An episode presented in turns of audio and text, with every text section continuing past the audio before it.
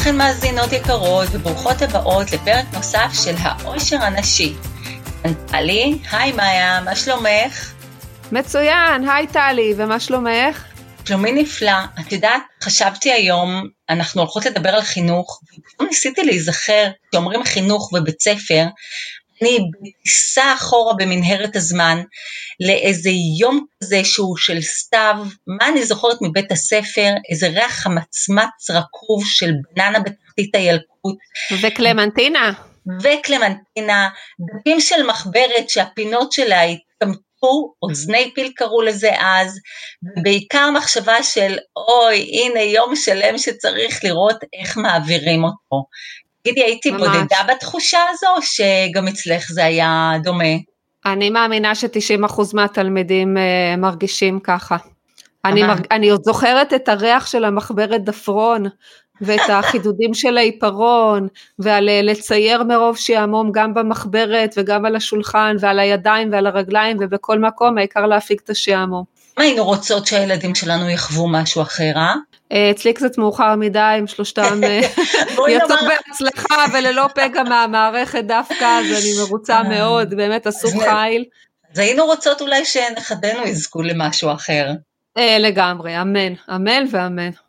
היום יש לנו פרק מיוחד שבו אנחנו מארחות שוב, לשמחתנו, את הפרופסור יערה בר-און, היסטוריונית וחוקרת תרבות, לשעבר רקטור של בצלאל, אקדמיה לאומנות ועיצוב, ועד לאחרונה נשיאת מכללת אורנים, מכללה אקדמית להכשרת מורים. והפעם נשוחח איתה על מערכת החינוך ונשמע את עמדותיה לגבי הדרכים להתייעלותה.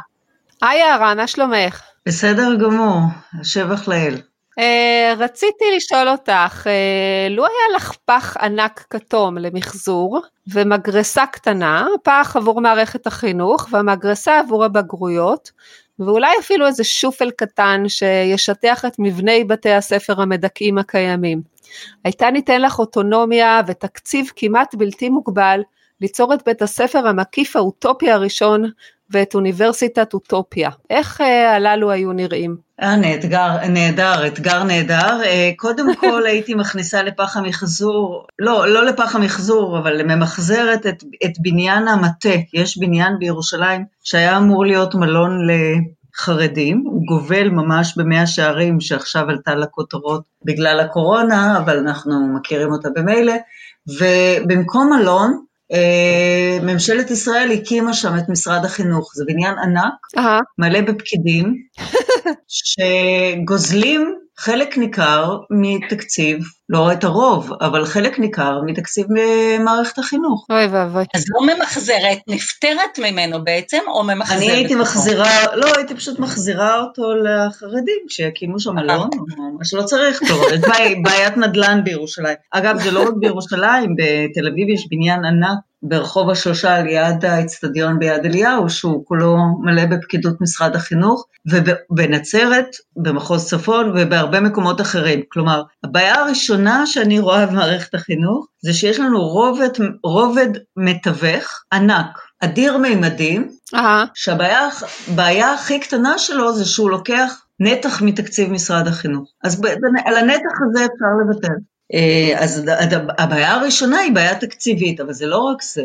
בעצם הבניין לב רם, שהוא לא רק הוא, יש הרבה בניינים אחרים שמשרד החינוך שוכר, הוא אה, בעצם סמל לכך שמערכת החינוך בנויה מלמעלה למטה בצורה די מדכאת. כלומר, המערכת מטילה על המורה הוראות, פקודות כמעט, uh-huh. ודורשת ממנו ציות, והמורה בעצם הופך להיות מין פועל בקו הייצור. Mm.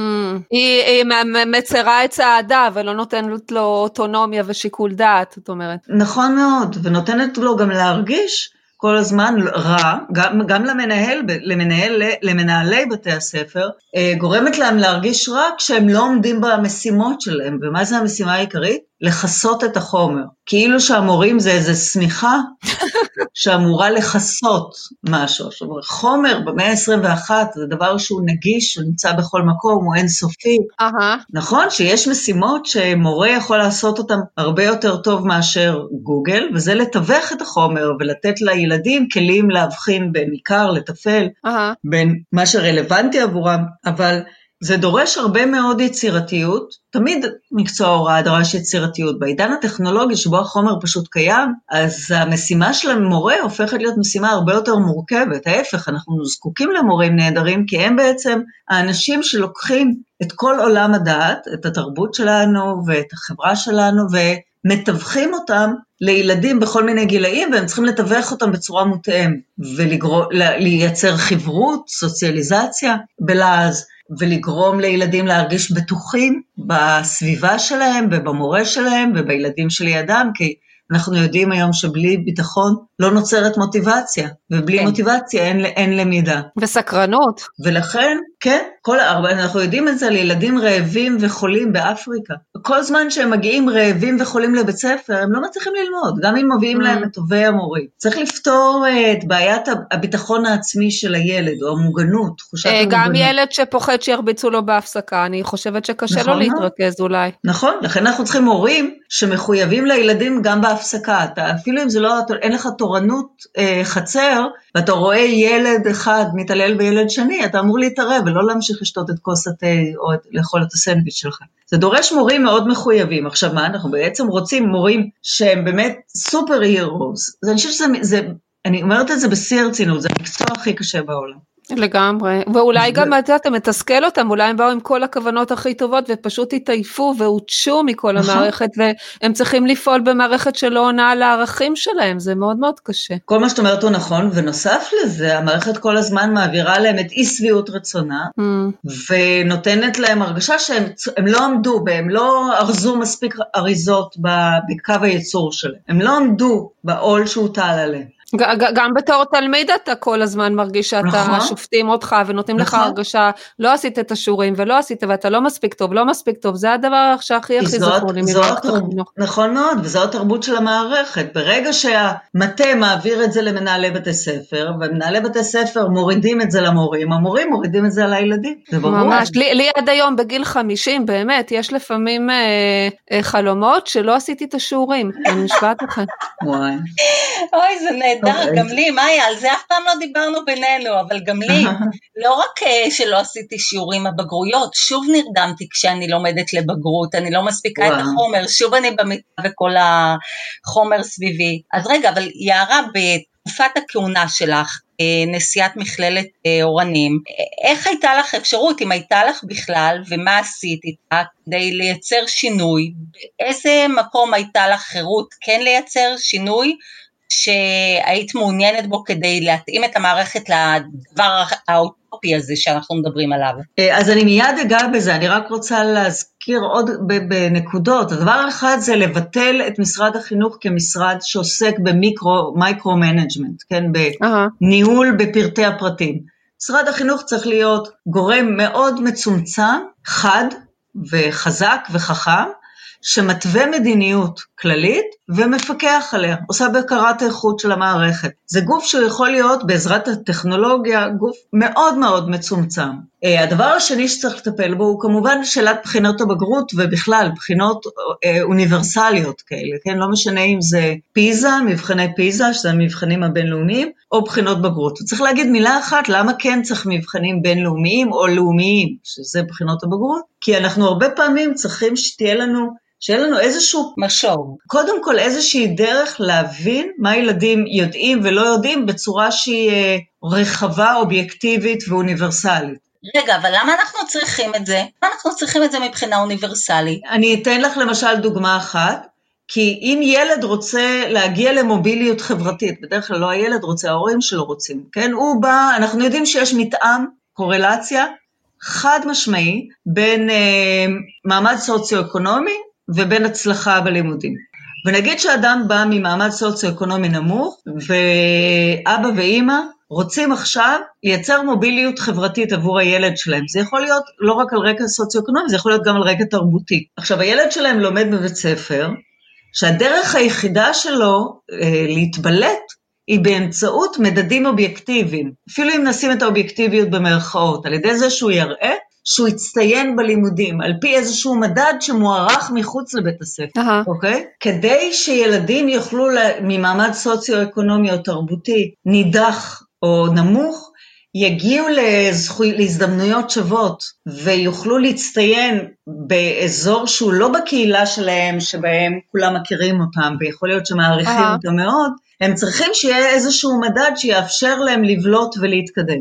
למה זה צריך להיות uh, מדד כזה, ולמה צריכים להיות, ה- ה- ה- כשאני שאלתי את השאלה, שאלתי אותה על בסיס משהו שקראתי, שמסתבר שבתוצאות של פיזה, uh, השיגו הישגים מאוד מאוד גבוהים, דווקא תלמידים של uh, אזור מזרח אסיה. Uh, uh, לכאורה, כשהסתכלו על זה, אמרו, אוקיי, מדובר באמת במשטרים של, uh, שהצייתנות וההליכה בתלם מקודשים בה. לעומתם תלמידים אה, בישראל ובארצות הברית אה, הפגינו הישגים נמוכים, אבל אין אף אחד שיערער על העובדה הזו שישראל וארצות הברית מבחינת החידושים, היזמות, start-up nation, הן מצעידות את העולם קדימה, ונראה שדברים כמו צייתנות והליכה בתלם בישראל לא כל כך קיימים, והמדד הזה אולי לא מנבא מה יקרה אחר כך, וגם העובדה שיש לנו את בית הספר, ויש לנו אחר כך גם את החיים בצבא, שמאפשרים לנו להמשיך ולהתפתח, ואני לא יודעת, לדבר על אה, אה, אם זה בכלל אינטליגנציה כללית, יזמויות, אה, מיומנויות אחרות, שאולי רק כשאנחנו גומרים את המסגרת הצבאית, אנחנו אנשים בשלים יותר, עם יותר מיומנויות, יותר ידע, ולכן אז הדברים צריכים להיבחן באיזשהו מדד אחד, ולא טרם התקופה הזו, או בכלל לא צריך את המדד, כי מדד הבגרות, בחינות הבגרות, הוא לא מייצג, לא בשלב הגילי, לא מבחינת מה שרואים אחר כך בשוק הסייבר העולמי, וגם הוא לא מייצג את מה שקורה אחר כך בהתפתחות הנוספת שקורית אה, במהלך המסגרת הצבאית. תראי, את מעלה המון שאלות, אני לא אוכל לגעת בכולם, אה, שאלות נורא מורכבות, אבל האופן שבו את uh, מתייחסת לזה הוא מאוד אופייני לחתך הסוציו-אקונומי שלנו. אוקיי, הילדים כן. שלנו יש להם סיכוי להגיע לסייבר, הילדים שלנו לא צריכים בגרויות, הילדים שלנו יכולים לנצל את הצבא, הילדים שלנו יכולים להצליח, גם אם לא ניקח להם מורים פרטיים, כי הם באו מבתים שיכולים מאוד מאוד לתמוך בהם. אחד, כן. למה אנחנו למשל צריכים את מבחני פיזה, שיש לי עליהם הרבה מאוד ביקורת, אחת, ה, אחת מהביקורות, ו, והביקורת הזו נשמעת אה, בכל מקום בעולם. אה, אחת הביקורות למשל היא, שכאשר מבחני פיזה מודדים עד כמה קרוב הילד בבית הספר בשלבים שונים, ליכולת שלו להיות מבוגר מתפקד בחברה. אבל מעניין. כאשר יצרו, יצרו את המדד של מה זה מבוגר מתפקד בחברה, זה היה לפני עשרות שנים, כשהחברה נראתה אחרת לגמרי, ולתפקד בחברה היה דבר אחר לגמרי. היום אנחנו יודעים ממיומנויות המאה ה-21, שכדי להיות אדם מתפקד בחברה, אתה צריך להיות נורא גמיש, נורא יצירתי, לדעת לעבור מנושא לנושא, לדעת לרכוש לעצמך השכלה נקודתית, ללמוד תוכנה מסוימת במהירות דרך האינטרנט, להשיג לעצמך קהילה שבה אתה יכול לעשות חלוקת עבודה, לרוץ מהר לעבודה שבה יש משכורות, אה, כי המשרדי נסיעות נסגרו ואין יותר תיירות, למשל, כמו עכשיו. כן. ותיקה. כלומר, אתה צריך להיות מאוד מאוד דינמי, גמיש, זריז, אה, מסוגל להיות, להתאים את עצמך ולהסתגל בקלות לתנאים החדשים ולהימנע מנוקשות. זה הערכים החשובים. האם בית ספר מחנך לזה? כנראה שלא, ותכף על זה אולי נרחיב, אבל... ואולי המד... גם לדעת uh, טוב אנגלית, כי כל הידע למ...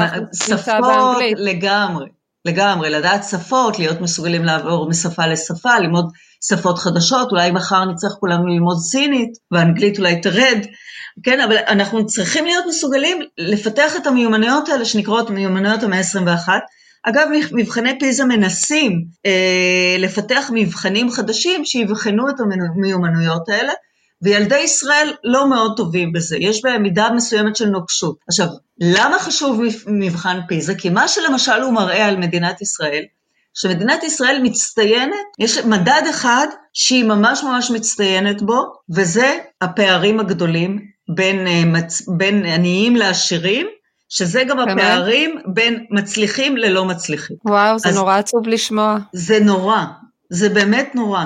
ולכן אמרתי מה שאמרתי קודם על הבגרויות, כי אנחנו, הילדים שלנו כנראה יהיו בסדר, הם באו ממשפחות שיעזרו להם, אבל מה שמבחן פיזה מראה, קודם כל שהאוכלוסייה הערבית היא אוכלוסייה שכנראה אה, נזנחה במשך עשרות שנים, ולכן היא מושכת את ישראל למטה, ואנחנו צריכים לזכור. שזה יותר מ-20% מהאוכלוסייה.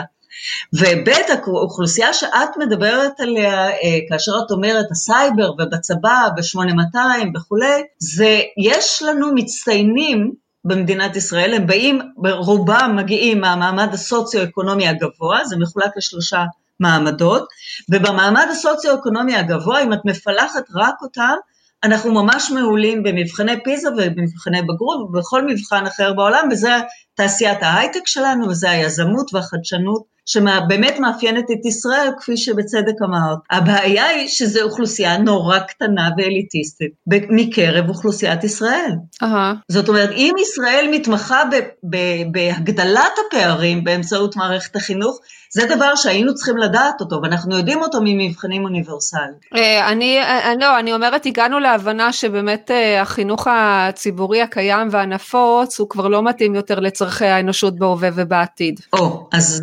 לכאורה, כן. כן, אז פה זה מגיע, באמת מגיע לשאלה הכי גדולה, אחרי שדיברנו על זה שצריך לתת אוטונומיה לבתי ספר וחופש למורים כדי להיות יצירתיים, כי אם אנחנו דורשים מהמערכת להיות גמישה ויצירתית ואדפטיבית, כן, מסתגלת, בקלות, אנחנו צריכים שמנהלי בתי הספר יהיו אנשים כאלה, המורים יהיו אנשים כאלה, כדי שהילדים תהיה להם דוגמה אישית, כי ילדים לומדים באמצעות דוגמה אישית. אם המורים שלהם נוקשים ופחדנים או מפוחדים ומתקשים לזוז מההרגלים שלהם שהם צברו במשך 40 שנה, זה לא מודל טוב לבוגר המתפקד, כן, של החברה העתידית. אז, אז אפרופו אה, בוגר מתפקד, אני סתם אה, מעלה ככה שאלה, החינוך הציבורי נבנה לצורכי המהפכה התעשייתית והמטרה שלו הייתה להפיק פועלים ממושמעים ופקידים בעלי אוריינות בסיסית בשפה ומתמטיקה, כולנו מבינים שזה כבר לא מתאים למאה ה-21, אבל כשאני מסתכלת אה, סביבי על עולם התעסוקה, пока.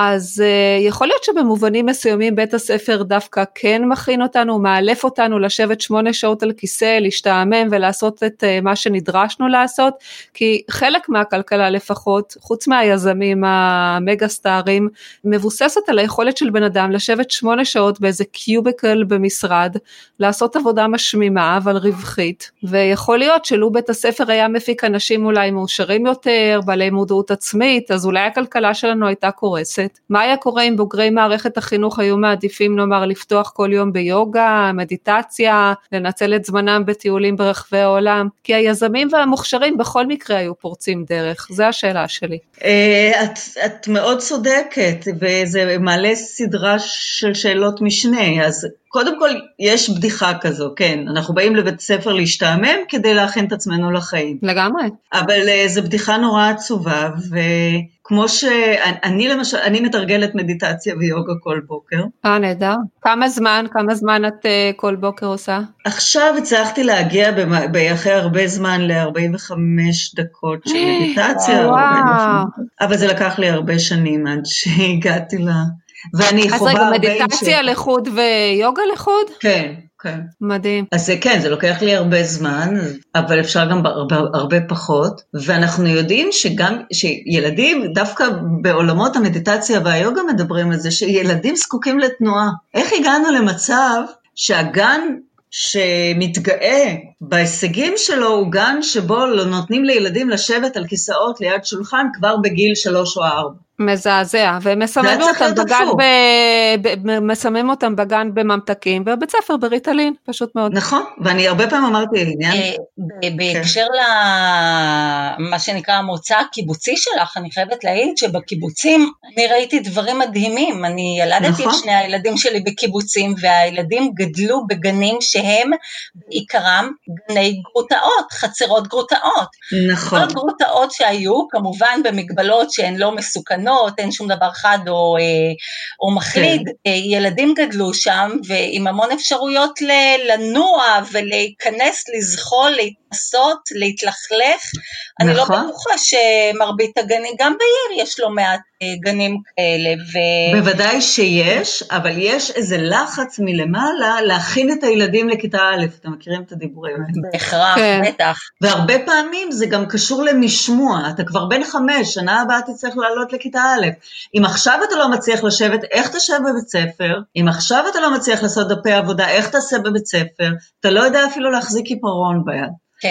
זהו, אותן התנהגויות שמדכאות, בעצם אה, עליהן מבוסס המשק היצרני, יצירת עובדים שמכלים את החיים שלהם בעבודות משמימות, ומסתפקים בחופשה שנתית קצרה שתפצה אותם על עוגמת נפש של שנה שלמה, ממש כמו כן. במערכת החינוך. כן, אחרי- כן. כל הבעיות האלה הן באמת בעיות מאוד קשות. עכשיו, כמובן שאנחנו אנחנו בתקופה שבה הכלכלה כנראה הולכת להשתנות כל כך, וכל כך הרבה מקצועות כאלה משמימים שדורשים ממך לשבת כל היום, כל יום, אה, ליד פס ייצור כזה או אחר, הם עבודות שיכול להיות שייעלמו תוך כמה אני לא עשורים. בטוחה שמאיה, את התכוונת רק לפעילויות שהן יצרניות, אני- בזה אנחנו בטוחות. לא, לא, לשבת לא, בקיוביקל ולעשות אה, שירות במחשב. לקוחות.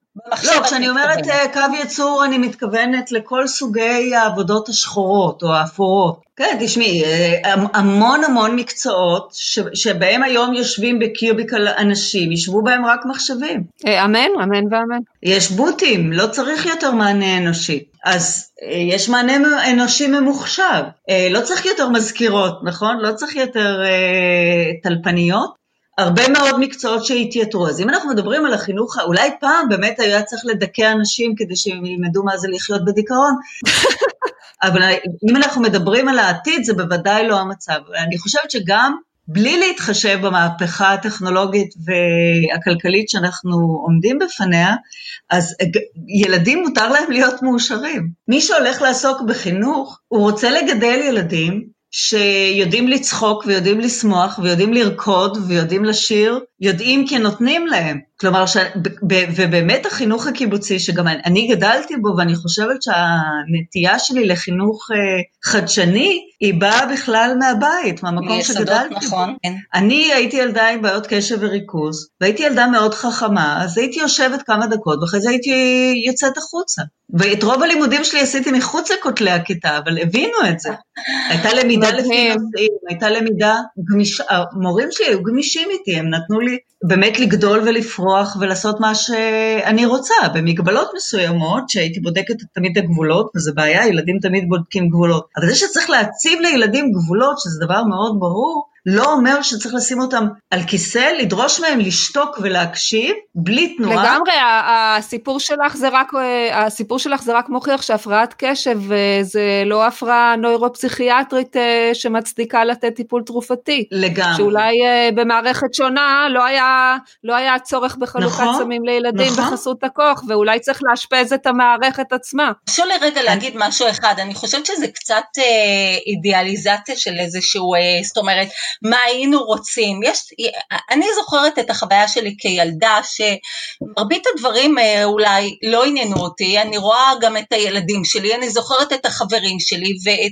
תסלחו לי, אבל לא מעט תלמידים שמגיעים לבית הספר, זה לא שהם סובלים מבעיה של קשב וריכוז, או אה, אני לא יודעת, בעיה אחרת, הם מעדיפים לעשות הרבה דברים אחרים שקל להם איתם, או שמעניינים אותם, אוקיי? לימודים מצריכים איזשהו סוג של אה, מאמץ, משום שילד באופן הטבעי, יתה לעשות מה שקל לו, או בוא נניח, יש דברים שאני צריך לגרום לו, לעורר בזה עניין או, או מיומנות של סקרנות, כמעט כמו שלמשל, יום בגילי מעניין אותי הרבה יותר היסטוריה, אבל כשהייתי ילדה זה לא עניין אותי, מעניין אותי היום הרבה יותר קריאה וספרות, כשהייתי ילדה זה לא עניין אותי, אנחנו צריכים לקחת את הנתון הזה בחשבון, כמעט כמו הרעיון שכשנותנים לתינוק יין או בירה הוא יירק את זה, אבל יין ובירה עובדה מבוגרים אוהבים, למה? משום שזה טעם נרכש, זה אחר כך מעשיר את מגוון הטעמים שלהם, אז אני אומרת שעדיין צריך לקפוץ מעל המשוכה הזו, שכשילד מגיע לבית ספר, כן יכול להיות שיהיה לו לא נעים ולא חשק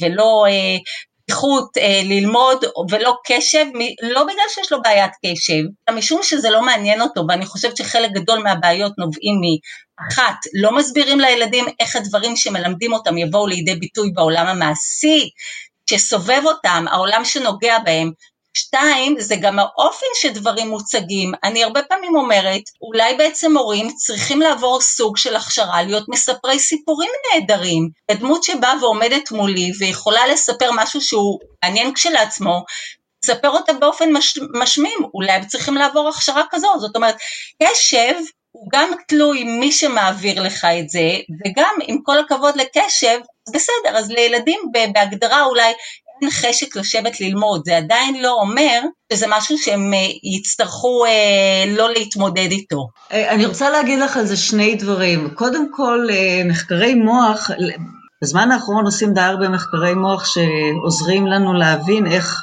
המוח לומד.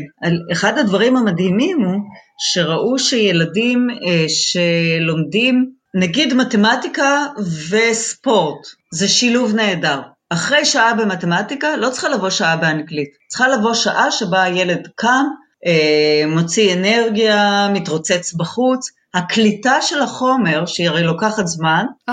היא קליטה הרבה יותר טובה כאשר את, את משלבת מקצועות סטנדרטיים כמו מתמטיקה ושפה עם מקצועות שמפעילים את הגוף אה, ואת הנפש. כן, זה נשמע משכנע וזה נשמע באמת הגיוני דרך אגב. אז אף אחד לא אומר, אף אחד לא מציע שלא יהיו מקצועות שהם תובעניים, אלא השאלה, שאלת המינון, וגם כמובן שאלת התיווך. אז המינון הוא מאוד חשוב. אם, אם תסתכלי על, תסתכלו על מערכת שעות של ילד בבית ספר היום, זה מכיתה, מחטיבת ביניים זה בכלל זוועה, לפעמים גם ביסודי, אתם תראו שהוא עובר משעה לשעה של צורך בריכוז מאוד מאוד גבוה. אה, בלי נכון, אפשרות לנוע או בלי אפשרות אה, לדבר. עכשיו, מה, מה, מה גם אומרים לו? מלמדים אותו מגיל צעיר שאם הוא מדבר, כן, מה זה מדבר? הוא, הוא מפריע. עכשיו, אם הוא מפריע, אז ילד לומד שאם, יכול להיות שהוא לא הצביע, הוא רצה להגיד משהו, כי הוא נורא יצירתי, כי החומר נורא מעניין אותו, ואז uh-huh. הוא זורק איזה משפט, ואז המורה או אומרת לו, אה, לא הצבעת, תחכה שאני אגמור ואז תצביע ואל תפריע לי באמצע, או שהיא אומרת לו, זה לא נושא השיעור.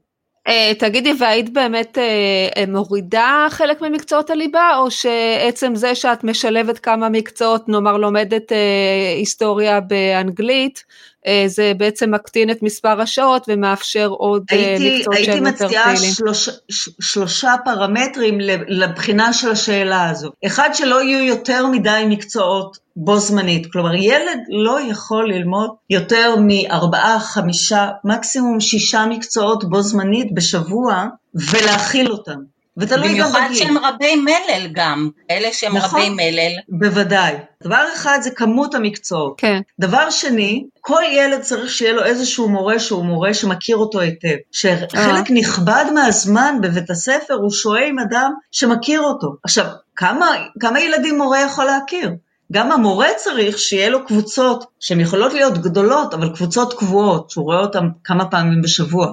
שהוא רואה אותם יותר מאשר שעתיים בשיעור אחד בשבוע. אז זה גם נורא חשוב מה המורה יודע ללמד. מבחינתי שמורה ילמד ספרות כי זה מה שהוא טוב בו, ובתוך הספרות הוא ילמד שירה כי זה מה שהוא אוהב. אז uh-huh. מה ילמדו הילדים תלוי גם באיזה מורים יש בבית הספר, יותר חשוב שמורה ידע את כל מה שדיברנו עליו קודם, מאשר איזה מקצוע הוא, הוא ילמד. אז פחות מקצועות לילדים, לקחת מורים טובים ולתת להם ללמד את מה שהם אוהבים, והדבר השלישי, רגע, אה, בחירה. צריך עם הזמן, מגיל צעיר, ללמד ילדים את עקרון הבחירה ולקחת אחריות על הבחירות שלהם. זה לא הכל חובה. לא חייבים גם וגם וגם וגם, זה לא חובה. לא תגמרו את החומר העולמי בכל מקרה. בואו נלמד ילדים לגמרי. לבחור, אם, שיהיה להם איזושהי אפשרות בחירה. אז אם אתה בחטיבת ביניים, זה לא כל כך משנה אם תלמד היסטוריה או ספרות. בוא לא. ניתן לא. לך אבל את האפשרות לבחור. כי אני בדיוק אמרתי שיחה עם הילדים שלי, הבת שלי היא ארכיאולוגית. אה. ועד גיל 30 היא שנאה היסטוריה, ואני היסטוריונית, והיא גדלה עם שני היסטוריונים בבית, והיא לא יכלה לסבול היסטוריה. והיא צחקה על הבן שלי שהוא בן 21, ואומרה לו, אה, למה ההיסטוריה לא מעניינת אותך? תזכרי שאת לא אהבת היסטוריה, אמרה לי, היה לי נורא קשה בבית ספר, זה היה נורא משעמם. אמרתי לה, נכון, היה צריך לבטל את מקצוע ההיסטוריה בבתי ספר. כדי שאנשים יוכלו לאהוב היסטוריה אחרי זה, כי באוניברסיטה נכון. מלמדים היסטוריה אחרת לגמרי. הבן שלי ממש אוהב היסטוריה, והוא קורא כל מיני ספרים בעצמו אה, בהיסטוריה, זה, הוא רואה תוכניות על היסטוריה, הוא נורא אוהב, אבל הוא אומר, אני לא מצליח לזכור דבר אחד שלימדו אותי בבית ספר על היסטוריה, והוא באמת אוהב היסטוריה. כן, כי מלמדים את זה לא נכון. עדיף היה שלא ילמדו היסטוריה ולא ישניאו על הילדים את ההיסטוריה. האחיינים שלי יושבים בבית מסכנים, אחד בכיתה ה', אחד בכיתה ו', אחד בכיתה ז'. אז אמרתי לאחים שלי שאני אעשה להם כאלה שיחות, לא לימודים אבל שיחות. אז התחלנו עם הנושא של האולימפיאדה. בדיוק באותו יום ביטלו את האולימפיאדה, דחו את האולימפיאדה. Mm. אז אמרתי להם, אה, בואו נדבר על האולימפיאדה. נורא שמחו, זה רלוונטי. אז ניסינו להבין מאיפה בא המושג אולימפיאדה. אולימפיה, אולימפוס, אה, אלים, חגיגות, קורבנות, דת, דיברנו על המיתולוגיה היוונית. כל ילד יכול להתעניין בסיפורים מהמיתולוגיה היוונית, וזה חוזר למה שאמרת קודם, שמורה טוב צריך לדעת לספר סיפורים. מותאמים לגיל כמובן. כן. זה כן. אין ספק, אבל uh, אפשר ללמד היסטוריה בכל גיל, תלוי איך מגישים אותה, ואיך מנגישים אותה, וזה גם לא מתאים לכולם, אבל לכן נורא חשוב לאפשר לילדים לבחור. את חושבת שגם צריך אה, ללמד לצד ההיסטוריה גם את ההרסטוריה? בוודאי. אני לא חושבת שצריך לקרוא לזה הרסטוריה, כלומר, אה, לא צריך להפריד בין היסטוריה של גברים והיסטוריה של נשים, אלא צריך לנסות לשלב בין הדברים האלה ולנסות להסביר למה ברוב החברות הגברים היו אלה שהיו המלכים או השרי צבא או נשאו במשרות חשובות או הפרופסורים והרופאים. צריך להסביר את זה, אבל לא לנסות להפריד כי זה יהיה מלאכותי. צריך כן. ללמד שיעור היסטוריה אחד, שבו ייתנו מקום לנשים בהיסטוריה, ולכן זה תהיה היסטוריה, מה שאנחנו קוראים היסטוריה חברתית בדרך כלל, היסטוריה מלמטה, mm. היסטוריה של חיי היום-יום. לא רק המעמד הגבוה. כן, כי בדרך כלל הדברים החשובים שנכתבו, הם נכתבו על ידי גברים ועל גברים. כן. לכן אני באה מזרם שבעצם מנסה... כן.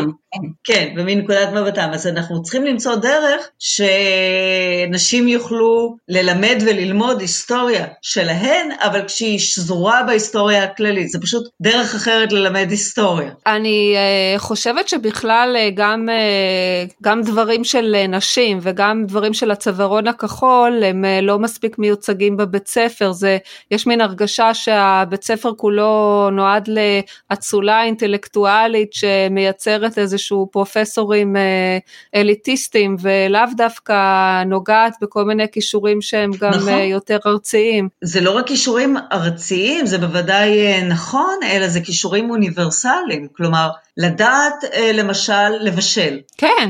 אני הייתי מאוד שמחה שהבן שלי היה לומד לבשל בבית ספר, אה, שזה לא יהיה כזה כלכלת בית, נותנים, ל, כמו שהיה כשאנחנו היינו ילדות, שהיו נותנים לבנות ללמוד כלכלה בית כי הם יהיו עקרות בית, אלא... אבל רגע, אתן מדברות על משהו, על מערכת שיש בה חוסר בתקציבים, וצריך לבחור מה להוריד ומה להכניס, בכישורי חיים אני מבינה. להוריד את הרוב. אבל, אבל להכניס למשל בישול? מה זה בישול? כשאת תלמדי בישול, דרך בישול, את יכולה ללמד משמעת עצמית. כימיה ללמד דחיית זיקוקים. את יכולה ללמד כימיה, את יכולה ללמד מתמטיקה, כי צריך לשים ככה וככה זה, ככה וככה זה, אפשר להפוך את זה לבעיה בחשבון. אפשר, את יכולה ללמד היסטוריה של בישול, את יכולה ללמד סוציולוגיה של בישול. דרך בישול את יכולה ללמד הכל, את יכולה לעשות, לעשות מנות אתניות וללמד אתנולוגיה, ואת יכולה ללמד חגים דרך בישול, כי כל חג עושים את המופלטה שלו, כן? אנחנו יכולים ללמד דרך בישול הכל בעצם. כל הכבוד, אני חייבת לומר שכן צריכות להיות דרכים יצירתיות להנחיל ידע. אדרבה, שיהיה דרך קפיצה, ריצה, התעמלות, בישול, אבל זה בישול כשלעצמו, ועל אף שלומדים את זה בפינלנד, עם כל הכבוד, אני לא יודעת מה התקציב שם, אני אומרת שהדברים כאילו שקשורים לספירה הביתית ויכולים להילמד אה, בספירה הביתית, שילמדו שם, הם גם לא בהכרח יגרמו לאדם להיות יצרן פרנסה בעתיד. אני לא אומרת שיצרן פרנסה זה הדבר ה- היחיד. אני, אני חושבת שבישול זה דבר שכל אחד צריך לדעת. עכשיו, אם אנחנו מדברים על מעמדות סוציו-אקונומיים נמוכים, שבדרך כלל, בוודאי בארצות הברית, את רואה את זה שיש קורלציה בין אה, משקל למעמד כן. סוציו-אקונומי, אנחנו רוצים ללמד ילדים ערכים שיגרמו להם אה, להיות, לחיות חיים בריאים יותר ויצרניים יותר, אה, דרך בישול. אבל הדרך, אני אמרתי אותה, אה, מה חשוב בבישול, זאת אומרת, דרך בישול אפשר להגיע להכל. אבל אנחנו כן רוצים שאנשים יקבלו מיומנויות בסיסיות. הייתי רוצה שילדים יעשו גן ירק, כמו שהיה לנו בקיבוץ כשהיינו קטנים. הייתי רוצה שהם ילמדו להתייחס לבעלי חיים, כמו שהיה לנו פינת חי כשהיינו קטנים בקיבוץ. הייתי רוצה שהם ילמדו קצת רפואה, לא רפואה גבוהה, אבל שילמדו את גוף האדם, שילמדו להבין מה זה מחלה, ביולוגיה? להבין... את קוראת לזה ביולוגיה בעצם, ביולוגיה אנשים לומדים. ביולוגיה זה אחד המקצועות הכי משעממים אחרי היסטוריה בבית ספר. כן, אבל אני זוכרת שבביולוגיה למדנו אנטומיה של הגוף, ולמדנו קצת על מחוללי מחלות, ו... אבל זה בדיוק העניין של הרלוונטיות שממנו התחלנו. אם אנחנו אומרים, תשמע, היית חולה? בוא ננסה להבין מה זה המחלה הזו. זה אחרת לגמרי, ואז מגיעים לגוף האדם, ואז מגיעים לאנטומיה ולפיזיולוגיה ולכימיה. אני מסכימה איתך, כן, אני רק אומרת שהתחום הזה הוא נלמד, הוא נלמד במעטפת אה, אפורה שמכונית ביולוגיה, וכנראה המורים לא דואגים לקשר אותה לשום דבר רלוונטי שקורה לילדים. יש להם תוכנית לימודים, התוכנית לימודים שלהם נגזרת מתוכנית הלימודים האוניברסיטאית. זה דבר שהוא טוב בחטיבה העליונה. אם אתה בחרת, אחרי שעשית דרך ארוכה ולמדו אותך איך לבחור בצורה מושכלת, וראית במה אתה מתעניין, והחלטת שבתיכון אתה רוצה להתמקד בביולוגיה, במגמה ביולוגית, אז מעולה, שילמדו ביולוגיה בצורה משעממת, או מעניינת, או לא משנה. כן. אני לא אהבתי, איך, אני אהבתי מאוד ביולוגיה, ולא אהבתי איך שמלמדים ביולוגיה בבית ספר. כן. אה, אפרופו, אה, יש סיכוי שהתלמידים יסיימו תיכון עם תואר, או אפילו חצי תואר, יש אה, מקומות במקום שבהם, כל השעות המיותרות? יש מקומות שבהם זה קורה בתיכונים אליטיסטיים, שלהורים אכפת ולמנהלים אכפת, והמורים יכולים. אה, וגם יש ילדים שבאופן עצמאי אה, מתקשרים עם אוניברסיטאות, ובמקביל לזה שהם עושים את הבגרויות, הם כבר עושים כן, תואר ראשון. כן, אבל זה עומס מטורף, זה עומס מטורף. נכון, אבל יש ילדים כאלה ויש מקו... יש ילדים מכוננים או מצטיינים ש... שעושים את זה גם בצורה ממוסדת דרך בית הספר. כן, כן, אני בדיוק התכוונתי לשאול אותך מה, איזה דברים באמת בכהונה שלך היה לך חשוב לקדם לעומת קודמייך. אז כל הדברים שדיברנו עליהם עד עכשיו הם היסוד, כלומר, כשהגעתי למכלל, למכלל להכשרת מורים, אז קודם כל שאלתי את עצמי, מה זה בוגר מתפקד של מערכת החינוך? משם גזרתי את האופן שבו אני חושבת, אגב לא לבד, עם צוותים וקבוצות, גם מתוך המכללה וגם מחוצה לה, איך הייתי רוצה שבית ספר ייראה נוכח אותו בוגר רצוי של המערכת. כן. ורק אחרי שהבנתי איזה בית ספר אני רוצה שיהיה ומה הייתי רוצה שיהיה התפקיד של המורה בתוך בית הספר, אז יכולתי בכלל לחשוב על מה התפקיד של הכשרת המורים. למשל? וצריך, אז צריך קודם כל להגיד בצניעות, שהחלק של מה שאנחנו קוראים pre-service, שזה רובה של הכשרת המורים, כן, מה שכל מה שאנחנו נותנים לאדם צעיר שבא אלינו לפני שהוא נהיה מורה, כן. זה חלק מאוד מאוד קטן מההכשרה האמיתית שלו להוראה. כלומר, רוב ההוראה בסופו של דבר נעשית בין כותלי בית ספר, כשאתה הופך להיות, או הופכת להיות מורה. Mm-hmm. וזה הדבר הראשון שהבנתי, שאנחנו צריכים להיות מאוד צנועים, אבל מיד להתחבר לבית ספר. וזה אחד הדברים שעשינו, בעצם הקמנו תוכנית חדשה לגמרי של הכשרת מורים, שנקראה שמש, שהיא שותפות של מכללה שדה. וכשאמרנו שדה, התכוונו בראש ובראשונה בתי ספר. כלומר שכאשר מכללה מכשירה מורים, היא קודם כל צריכה ליצור קשר חם, חזק, רב שנים, שמבוסס על אמון ולא על פחד, עם בתי ספר, ושהסטודנטים מהשנה, אם לא הראשונה, אז השנייה ללימודים שלהם, יתחילו להרגיש בבית הספר בבית ויתחילו להרגיש מה זה להיות מורה. וגם אולי פחות ילקו בהלם ויצטרכו להתאשפז נכון, במחלקת נכון. טראומה. ויעזבו את ההוראה אחרי שלוש שנים, כי בעצם מסתבר להם שזה בכלל לא מתאים להם, mm-hmm. כי הם רק עכשיו פתאום נתקלו בית ספר. זה, זה הרוב מבוסס על uh, תפיסות של uh, פרופסור מ-MIT שנפטר בינתיים, uh, דונלד שון, שיש לו ספר שנקרא The Reflective Practitioner. הפרקטיקן הרפלקטיבי, כן?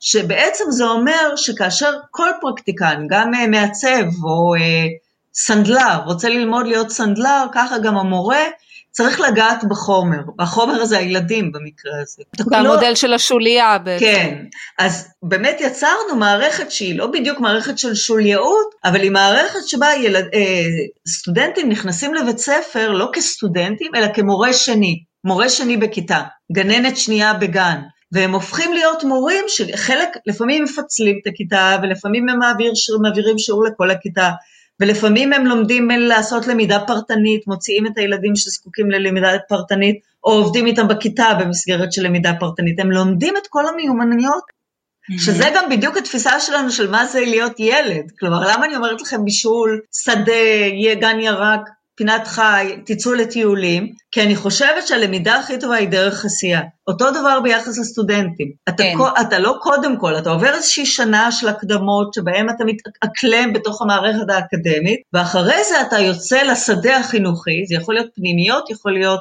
אה, חינוך בלתי פורמלי, יכול להיות תנועות נוער, ויכול להיות, רוב מקומות זה בתי ספר וגנים, ושם אתה עושה את העבודה העיקרית שלך. אולי גם אה, בכיתה ט' אתה יכול אה, להשתלב בחלק מכוח העבודה ולצאת למפעלים ולהייטק אה, ולעשות איזה חצי שנה של, לא יודעת, עוזר גם, לתייק, לעזור. לגמרי, זה גם דבר נהדר, אבל אני רגע אחד חוזרת להכשרת המורים.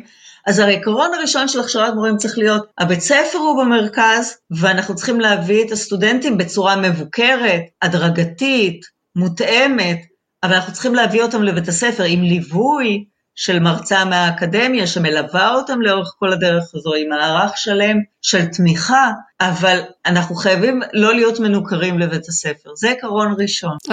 העקרון השני הוא של... שילד הוא לא רק מוח, אנחנו לא יכולים להעביר חומר מהמוח שלי כמורה אל המוח של הילד כתלמיד. אנחנו כן. חייבים להתייחס לילד... בצורה הוליסטית. כן, אנחנו חייבים להתייחס לעולמות הרגש שלו, לעולם החברתי שלו, למשפחה שממנה הוא בא, לקהילה שממנה הוא בא, לגוף שלו, וכמובן גם לקוגניציה שלו, אבל הקוגניציה היא רק חלק מהעניין. היכולות הקוגניטיביות שלו הן רק חלק מהעניין, וילד, כמו שאמרנו בהתחלה, לא יפתח למידה אם אין לו את כל השאר, אם אין לו ביטחון רגשי וחברתי, ומשפחה תומכת, או דרך לגרום למשפחה להיות יותר תומכת או יותר מעורבת. והתפקיד של המורה בתיווך הדבר הזה הוא קריטי, ולכן הכשרת מורים חייבת לכלול אה, הכשרה רגשית, חברתית, ו...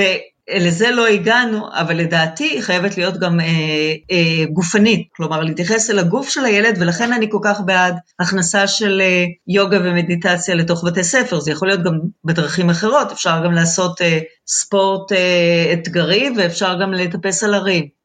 לגמרי, זה, זה גם עוזר, לה, עוזר לב, לבן אדם להבין שלא חייבים לדחוף חומרים כימיים, אה, שוקולד נכון, להתעורר, קפה נכון. להתעורר, אלא אפשר גם לנשום, לקפוץ קצת במקום. נכון. והנה, חסכת לך את הקפה. וגם את הריטלין, כי אנחנו יודעים שהרבה פעמים כן. ילדים אה, עם הפרעות קשב או היפראקטיביים זקוקים בעצם להפעלה, אבל הם צודקים. אני חושבת שהם צודקים. אגב, פעם הצעתי, הצעתי פעם שהמדד של אה, מורה טוב, זה מורה שמלמד כיתה, שלמעט מקרים חריגים ויוצאים מן הכלל, ילדים לא לוקחים... בלי לסמם אותה. ילדים לא לוקחים ריטלין בכיתה שלו, שברגע שמורה אומר לעצמו, רגע, הילד הזה זקוק לריטלין, הוא מבין שמשהו אצלו לא בסדר. כן. למעט מקרים יוצאי דופן. בין הדברים, בהחלט. עכשיו, יש לי שאלה, אם ככה, איך אנחנו מביאים את, את האנשים שמתאימים להוראה, ויש אנשים כאלה, כשהמקצוע הזה סובל מ... הוא לא מוצלח, איך אנחנו מטפלים בבעיה הזו? הרי המשכורות שם, המשכורות שם מלכתחילה זה לא הדבר ש...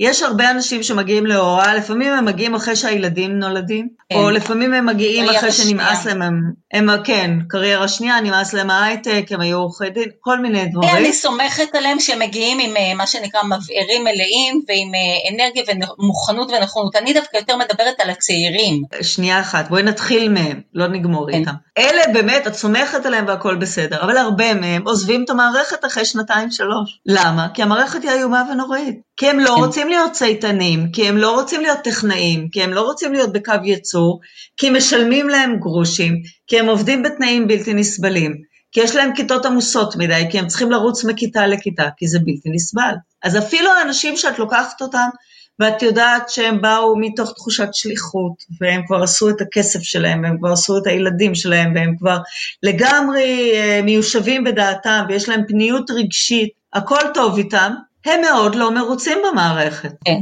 וזה גם כלכלי, וזה גם חברתי, וזה גם אה, חוויה אינטלקטואלית קשה, וזה בעיקר חוויה רגשית מאוד קשה. המערכת מבוססת על שליטה ועל ציות, וזו מערכת שלא יכול להיות במעשה חינוכי.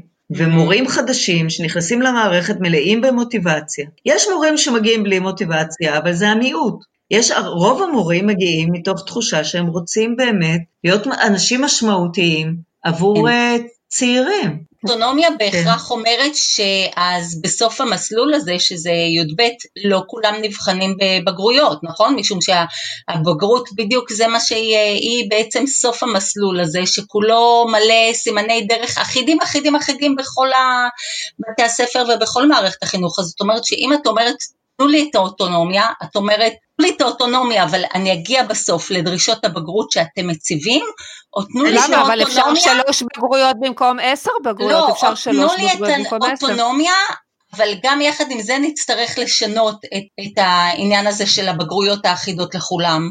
אה, אז, אז חלק מהתשובה כבר אה, ניתנה פה, אפשר לעשות שלוש בגרויות ולא עשר.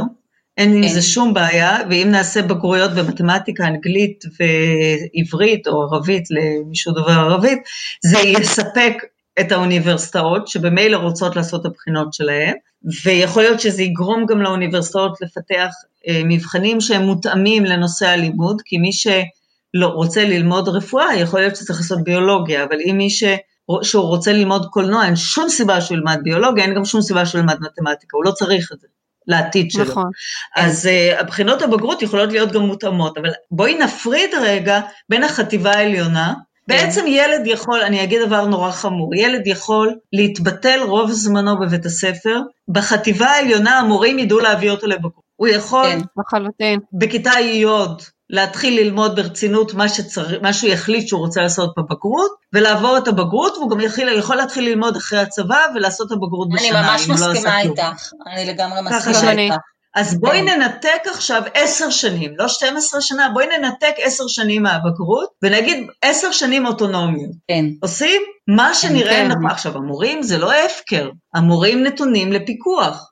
הם צריכים לתת דין וחשבון, מה שנקרא accountability. פעם כן. השלייכר, שהוא שר החינוך של ה-OECD, אמר, הרצה בארץ והוא אמר, accountability בתמורה ל-trust, כלומר, תנו אמון במערכת ותנו למערכת להאמין במורים ובתלמידים, ובתמורה תבקשו גם מהתלמידים וגם מהמורים accountability, דין וחשבון כן. על מה שהם עושים, זה הכל. כן. אבל קודם כל צריך לשחרר ולתת אמון, ואז לבקש accountability, ברור שיהיו בעיות. הבעיה העיקרית היא, כמו בכל מקום, צורך מטורף בשליטה לשלוט, של אנשים לשלוט, שיש להם לשלוט. פה.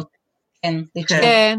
Mm-hmm. ופה זה אנחנו דרך מגיעים... אגב, מחלה, אה, זה מחלה שלא רק במערכת החינוך, אני שומעת את העובדים בבנק שבוכים על, ה, על הערכה, האססמנט, הכל צריך להיות המפקח, והמפקח של המפקח, והמפקח של כל המפקחים. כן, ואנחנו לא רוצים פיקוח הדוק מדי, אבל אנחנו כן רוצים שתהיה מערכת בקרה. עוד דבר שרציתי להזכיר קודם, שמדברים עליו הרבה, וצריך, זה מה שנקרא פרסונליזציה של ההוראה, או של החינוך. אז בעצם היום הולכים עם זה צעד אחד הלאה. כל ילד בעצם צריך לאפשר לו, כמו שצריך אוטונומיה למורים, כדי שהמורים יוכלו לפתח את הדברים שהם מעניינים אותם והם טובים בהם וכולי, ולא לחיות בפחד, אז ככה גם צריך להתייחס אל הילד. גם הילד, מגיעה לו איזושהי התייחסות אישית, כי יכול להיות שיש דברים מסוימים שנורא נורא קשה לו, ויש דברים אחרים שהוא נורא נורא טוב בהם. אז אולי כל המערכת צריכה להתחיל בשאלה, במה אתה טוב? ואיך אנחנו יכולים לתת לך חוויות חיוביות ולהתחיל מהדברים שבהם דווקא קל לך, ורק אחר כך בהדרגה,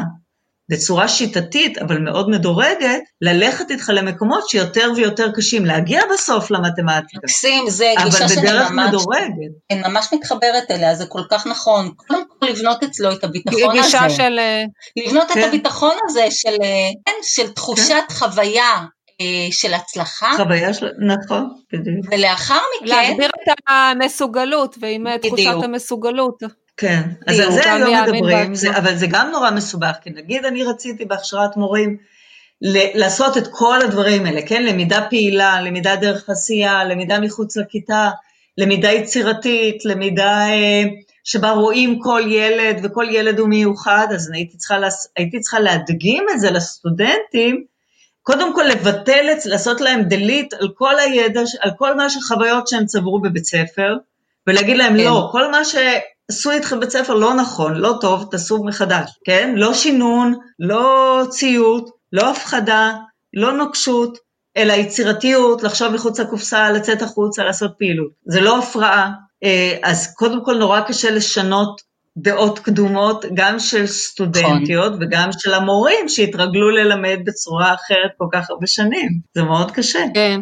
כן. כי אנחנו, המערכות שלנו כל כך מבוססות על שליטה, שאנחנו לא מבינים מה זה לשחרר בכלל. נכון. כמו שאני כן, עושה מדיטציה, ואני אומרת, השתחרר לי איזה שריר בעורף, בכלל לא ידעתי שהוא תפוס. כלומר, לא ידעתי כמה אני תפסתי עד שלא הצלחתי לשחרר, וזה אותו דבר במערכות חינוכיות. ואפשר גם להגיד לילדים, אתם לא צריכים שמורה ישגיח לכם, שחררנו, תשבו בקבוצה, תעבדו לבד, תראו לי מה עשיתם אחרי השעתיים. זה חוסך המון כוח אדם. באותה כמות של מורים אה, שקיימת בבית הספר היום, עם אותה כמות של שעות, אפשר לארגן את המערכת ככה שלכל ילד יהיו כמה שעות ביום שבהם הוא לומד בקבוצות קטנות. והמורה פעם אחת לומד עם הקבוצה הזו, ופעם אחת לומד עם הקבוצה הזו, והילדים לומדים. צריך להגיד שההבדל בין היום ללפני 40 שנה, שיש המון מנהלים חזקים היום, ומורים נהדרים, שפשוט לוקחים על עצמם את האחריות, אה, משתדלים כמה שפחות להיות במגע עם משרד החינוך כגורם כופה, ולעשות כמה שיותר את הדברים שנראים להם נכונים, וזה עובד. יש הורים מאוד פעילים ומורים ומנהלים שלוקחים על עצמם את המשימה הזו ומשנים את המציאות בשטח, ולכן יש תקווה, אבל התקווה הזו באה מלמטה, והיא לא באה מלמטה. Mm. אהה, מעניין. יערה, אני מאוד רוצה להודות לך, הייתה שיחה פורה, מעניינת, אה, שגם אם לא סגרה את כל הנקודות, אולי דווקא התועלת בה שהיא פתחה עוד ובכך השארנו אה, וקיבלנו עוד זוויות ועוד נקודות למחשבה. אני רוצה להודות לך על השיחה המעניינת, ובתקווה שתמשיכי, אני יודעת שאת אה, מצויה היום בשנת שבתון, אני משוכנעת שאת לא שוקדת על שמרייך, אה, ומקווה לטובת מערכת החינוך שתחזרי עליה באופן זה או אחר כדי להנהיג אותה באופן היפה שסיפרת לנו על הדברים והפעלים הרבים שעשית במערכת פה. אז תודה רבה לך, מאיה, תודה רבה. תודה רבה לכם. להתראות לכם. ביי יערה, תודה, ביי תודה, ביי. היה מרתק ומקסים, תודה. טלי, כתבתי uh, חמשיר uh, לכבוד הפרק שלנו על מערכת החינוך, בא לך לשמוע? אני חייבת לשאול תוך כדי, את כתבת אותו תוך כדי ראיון, כמו שהילדים נוהגים להקשיב לשיעור ולצייר מתחת? לא, לא, הכנתי אותו מראש. יאללה, תפגיני את כישורייך בספרות, בחריזה ושירה, אני בטוחה שהם יותר משלי. אז ככה זה הולך. מרוץ לבגרויות בלי להתבגר, עומס ולחץ, ללא הסבר, מערכת חינוך, לאילוף ילדים, יושבים על כיסא ובולים ריטלין. פעל, פיעל, נפעל והתפעל, מתי כבר יגיע הצלצול הגואל? אם היה לי פה פעמון הייתי מצלצלת, סוף נהדר. אז זהו, השתדלתי uh, לשלב מטאפורות ומקצבים וכל הדברים האחרים שאני לא זוכרת איך קוראים להם. אם הייתי המורה לספרות הייתי מצייד לך עכשיו בציון 10 מתוך 10. תודה, תודה. אין מושלם מלסיים את הפודקאסט הזה בחמשיר הנפלא שהשמעת לנו מאיה, אז תודה רבה לך מאיה, תודה לכן מאזינות על הקשב, ונתראה בפרק הבא של העושר הנשי. להתראות ותודה רבה. תודה, ביי ביי. ביי.